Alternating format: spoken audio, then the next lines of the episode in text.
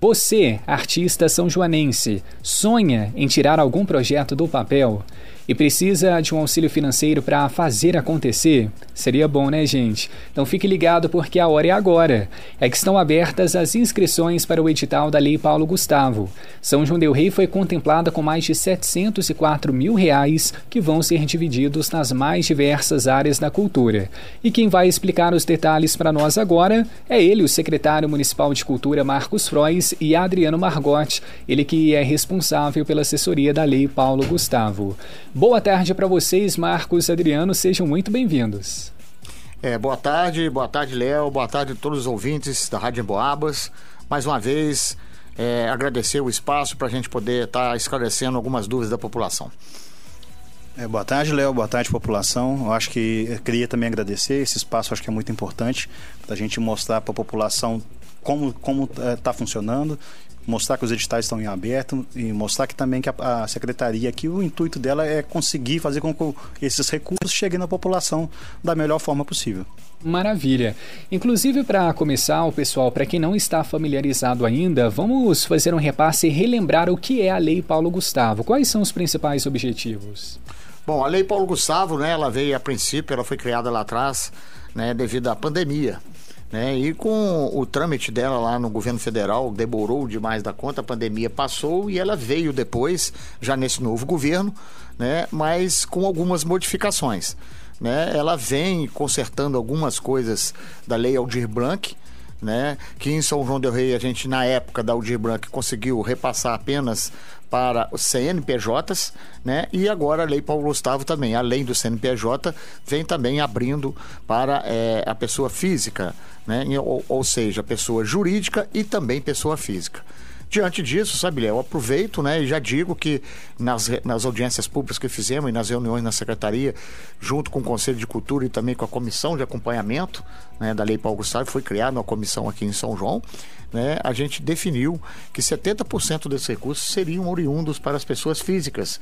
Já visto que lá na Aldir Blanc a gente atendeu apenas o CNPJ. Então a gente está dando uma ênfase maior para o pessoal da pessoa física para que né, a gente possa cada vez mais facilitar e atender né, a população são joanense, principalmente os nossos artistas e aqueles que cooperam com a cultura do município. Falando nisso, então, sobre o edital Lei Paulo Gustavo 2023, qual é a verba que nós temos aqui para nossa cidade? Como que ela vai ser distribuída?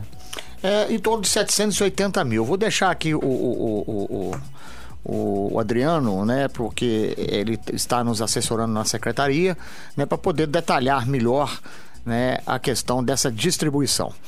É, as verbas elas são, são desse valor, 750, 757 mil reais. E desse montante, 5% está destinado para que seja feita a parte administrativa da lei, porque exige uma, uma série de trabalhos a serem realizados para que todos os processos sejam, sejam realizados. Por exemplo, aqui é a contratação de empresa para poder dar assessoria, a contratação de também de técnicos para poder fazer a avaliação dos projetos. E o restante desse montante, a gente tem que lembrar o seguinte: 71% ele é destinado ao setor do audiovisual e os demais ele é destinado às demais áreas da cultura. E aí as demais áreas da cultura são qualquer área da cultura mesmo. Qualquer tipo de projeto cultural, qualquer grupo. Aqui, aqui é importante a gente falar também que desde, desde da, da lei Paulo Gustavo também é, é, começou a ter a possibilidade de coletivos também se inscreverem. Coletivos são grupos que não são formados com CNPJ, não têm seu CNPJ, mas eles podem pleitear esse recurso também. E, e o montante do audiovisual, a cadeia do audiovisual, a gente tem que lembrar o quê? O que é cadeia do audiovisual? São produtos de vídeo mesmo. Então, esse é o maior, o maior item a ser contemplado, são vídeos. E as pessoas podem escrever propondo é, é, é, a execução é, de projetos que vão ter esse produto como final. E aí esse produto pode ser uma websérie, pode ser um curta, pode ser um vídeo para a internet. São vários formatos. Vale lembrar também que tem uma outra parte da lei que ela é destinada para aqui aqui foi escolhido para capacitação então a, a, prefeitura também vai fazer esse treinamento dos agentes culturais para que eles estejam aptos a fazer eh, alguns projetos pequenos de vídeo. A gente sabe que não, a pessoa não vai conseguir aprender tudo ali de imediato, mas pelo menos o básico ela vai conseguir fazer nesses, nesses cursos, nesse formato também. E tem uma outra parte que a gente precisa de lembrar aqui, até São João del Rei é uma das poucas cidades que tem cinema de rua, o Cine Glória, que está aqui há, há muito tempo já. E é, uma parte desse recurso também ele é destinado para esse tipo de cinemas. Porque a gente sabe o, o quão é, de problemas eles tiveram durante a pandemia. Vários ficaram fechados, não tiveram. A gente, a gente sabe aqui, por exemplo, até o cinema daqui teve problemas com recursos e esteve a um passo de fechar. Eles conseguiram fazer, fazer esse pagamento, é, é, é, o custeio dessas despesas, mas levando em conta o empréstimo que eles fizeram. Isso aí é uma parte da lei, o que é feito aqui. Uma outra coisa que a gente precisa de deixar muito claro que os editais aqui de São João del Rei eles são editais que a gente deixou o máximo aberto possível. O que, que é o máximo aberto possível?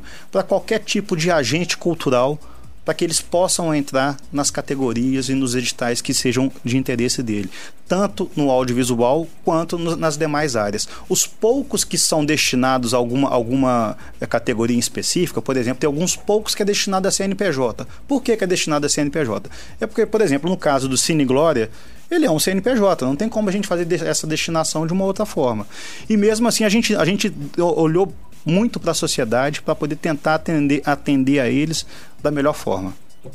É, um, claro. um adendo, sabe, olha, que eu queria colocar na fala do Adriano, né, que nós é, nos preocupamos muito em tentar fa facilitar o máximo possível e para isso a gente fez as audiências públicas para a gente entender um pouco a realidade da cultura de São João del Rei. Na verdade, nessa construção foi feita desses editais por várias mãos né? principalmente pelos artistas. A gente foi ouvindo esses artistas e ajustando, né? Em várias audiências a gente projetava o edital e ia ponto a ponto construindo o edital com eles. Então isso ajustou muito. É claro que nem todos estavam lá, nem todos participaram de todas as audiências públicas e principalmente as reuniões técnicas, né? Então é, sempre vai ter alguma dúvida. Não é muito, né? Da cultura, não só do município, mas do Brasil como um todo, né, a questão de escrever projetos, né? É, as pessoas lerem, pegarem editais e escrever projetos. Muito se faz ainda, né, é, pelo, pela pessoa que conhece ou alguém que faça e tudo, mas chegou um momento em que a gente tem que mudar essa realidade, porque tudo está voltado a isso, né? Há pouco tempo atrás, o terceiro setor sofreu uma influência muito grande com a Lei 13019, que é a distribuição de recursos, uma lei federal que veio em 2014, da Dilma ainda, que foi instalada em 2017 e que é, é, organizava os recursos repassados para é, o terceiro setor. A mesma coisa vem acontecendo agora com os editais, né? Por exemplo, Secult estadual, ela você não consegue chegar lá nem com o governador nem com o secretário conseguir recurso direto. É tudo edital. Então a gente tem que repassar isso para a população e o que a gente está tentando fazer, que a gente está tendo é, é, assim maior preocupação nesse momento, né, é de que as pessoas entendam e percebam a importância que é né, poder parar, ler um edital né, e procurar saber como que se faz para poder escrever um projeto. Essa está sendo a nossa maior dificuldade. Né? Por isso que a gente já está aí estudando hoje, sentamos, é, conversamos para ver se a gente já começa com essas oficinas para poder é, facilitar esse trabalho. Né? Então, é, é, é, um processo não só né, de simplesmente um repasse financeiro né, para é, é essas pessoas, para os artistas, mas sim né, é, fazer com que essa cultura né, de edital ela se estabeleça e que as pessoas entendam que é necessário entender isso e que é necessário né, acompanhar e, e é o único jeito, não tem outro jeito. Recurso público ele tem que ter um, regras para poder ele ser cedido e tem regras para que ele seja para que, que se preste conta, né? Tem que saber para onde que esse dinheiro se e se realmente gastou. Não é mais, né, como antigamente se fazia até o próprio Getúlio, os bilhetinhos do Getúlio, né, para poder poder resolver as coisas. As coisas mudaram. Então a nossa maior, maior dificuldade no momento está em fazer com que as pessoas entendam a realidade né, do setor público hoje. Um ponto muito fundamental, com certeza. Agora são 3h49, voltando aqui para as inscrições. Como a gente se inscreve na Lei Paulo Gustavo? Qual é a documentação principal? Como que é esse procedimento? É, na página da prefeitura mesmo você vai ter acesso, ou, tão, ou, então nas redes sociais, você vai ter acesso aos editais, que são dois editais que já estão abertos, um somente para o audiovisual e o outro para as demais áreas. Esses dois editais, ele tem um anexo 1 que ele vai mostrar as categorias que existem e quais os valores que são destinados para cada categoria. Por exemplo, do audiovisual, o primeiro lá é para inscrição de, de, de curtas, e depois tem inscrição de webséries, e, e, e tem uns outros formatos, videoclipe, tem vários formatos lá a pessoa ela vai primeiro ela precisa de ler isso e ter uma ideia do que ela vai construir E depois, ela, lá no mesmo, no, mesmo link também, a gente vai ter um acesso para um, um, formulário do Google, que é o mesmo formulário para do, os dois formatos. E eu, aqui vale lembrar o seguinte: o formulário ele é muito simples. Ele vai te perguntar lá no início se você, se você é pessoa física ou se você é CNPJ. E aí, se você for CNPJ, você, você clica, mas você vai continuar preenchendo os seus dados, mesmo de pessoa física, para a gente poder saber quem é que está escrevendo. E aí depois você vai colocar os dados da empresa ou você vai continuar com os dados da pessoa física. Em determinado momento ele vai te pedir a descrição do projeto, metas, objetivos, são coisas muito simples. Logo após a gente vai ter que colocar uma, um orçamento, a gente precisa de determinar um orçamento. O que é determinar um orçamento? Se a gente vai estar, tá, se, se tem um montante da categoria que é de mil reais, por exemplo, esses mil reais, como que eles serão gastos? Vamos colocar, mesmo se fosse uma pessoa só escrevendo o projeto, é bom ela determinar que uma, uma parte daquele recurso vai ser utilizada na, na, no processo inicial, uma outra parte no processo de gravação, uma outra parte, por exemplo, no processo de edição e um restante na finalização. Você precisa de, de, de mapear como que vai ser é, utilizado esse recurso. Logo após isso, também você precisa de colocar a questão das metas metas, a, a, a, o cronograma também, o cronograma de, de, como que ele vai ser executado. E é bom a gente fazer uma pequena divisão, pré do, do, a parte inicial do projeto, a parte da produção, pré-produção, produção e pós-produção. E logo após isso a gente pensar também na, na, na parte da prestação de contas. Todos os projetos da lei, eles exigem que sejam feitas contrapartidas. Então tem que ser feita uma contrapartida. O que é uma contrapartida?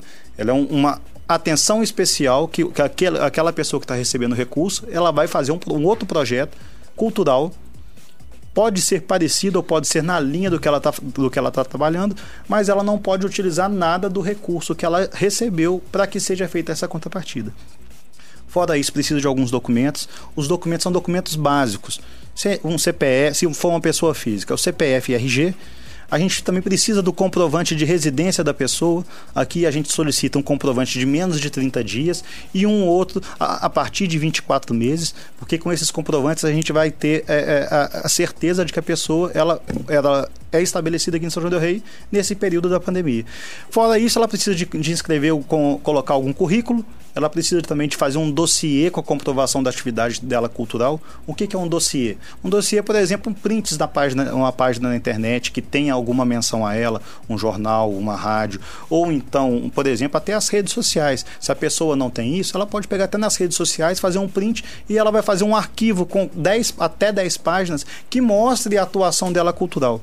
E aí, quando ela for fazer isso, é bom ela pensar que essa comprovação tem que ser, é, seria muito bom se fosse em cima da categoria que ela está pleiteando. Para a gente saber que ela vai conseguir executar aquele projeto conforme ela está colocando ali, detalhando no, em toda a, a forma de inscrição dela.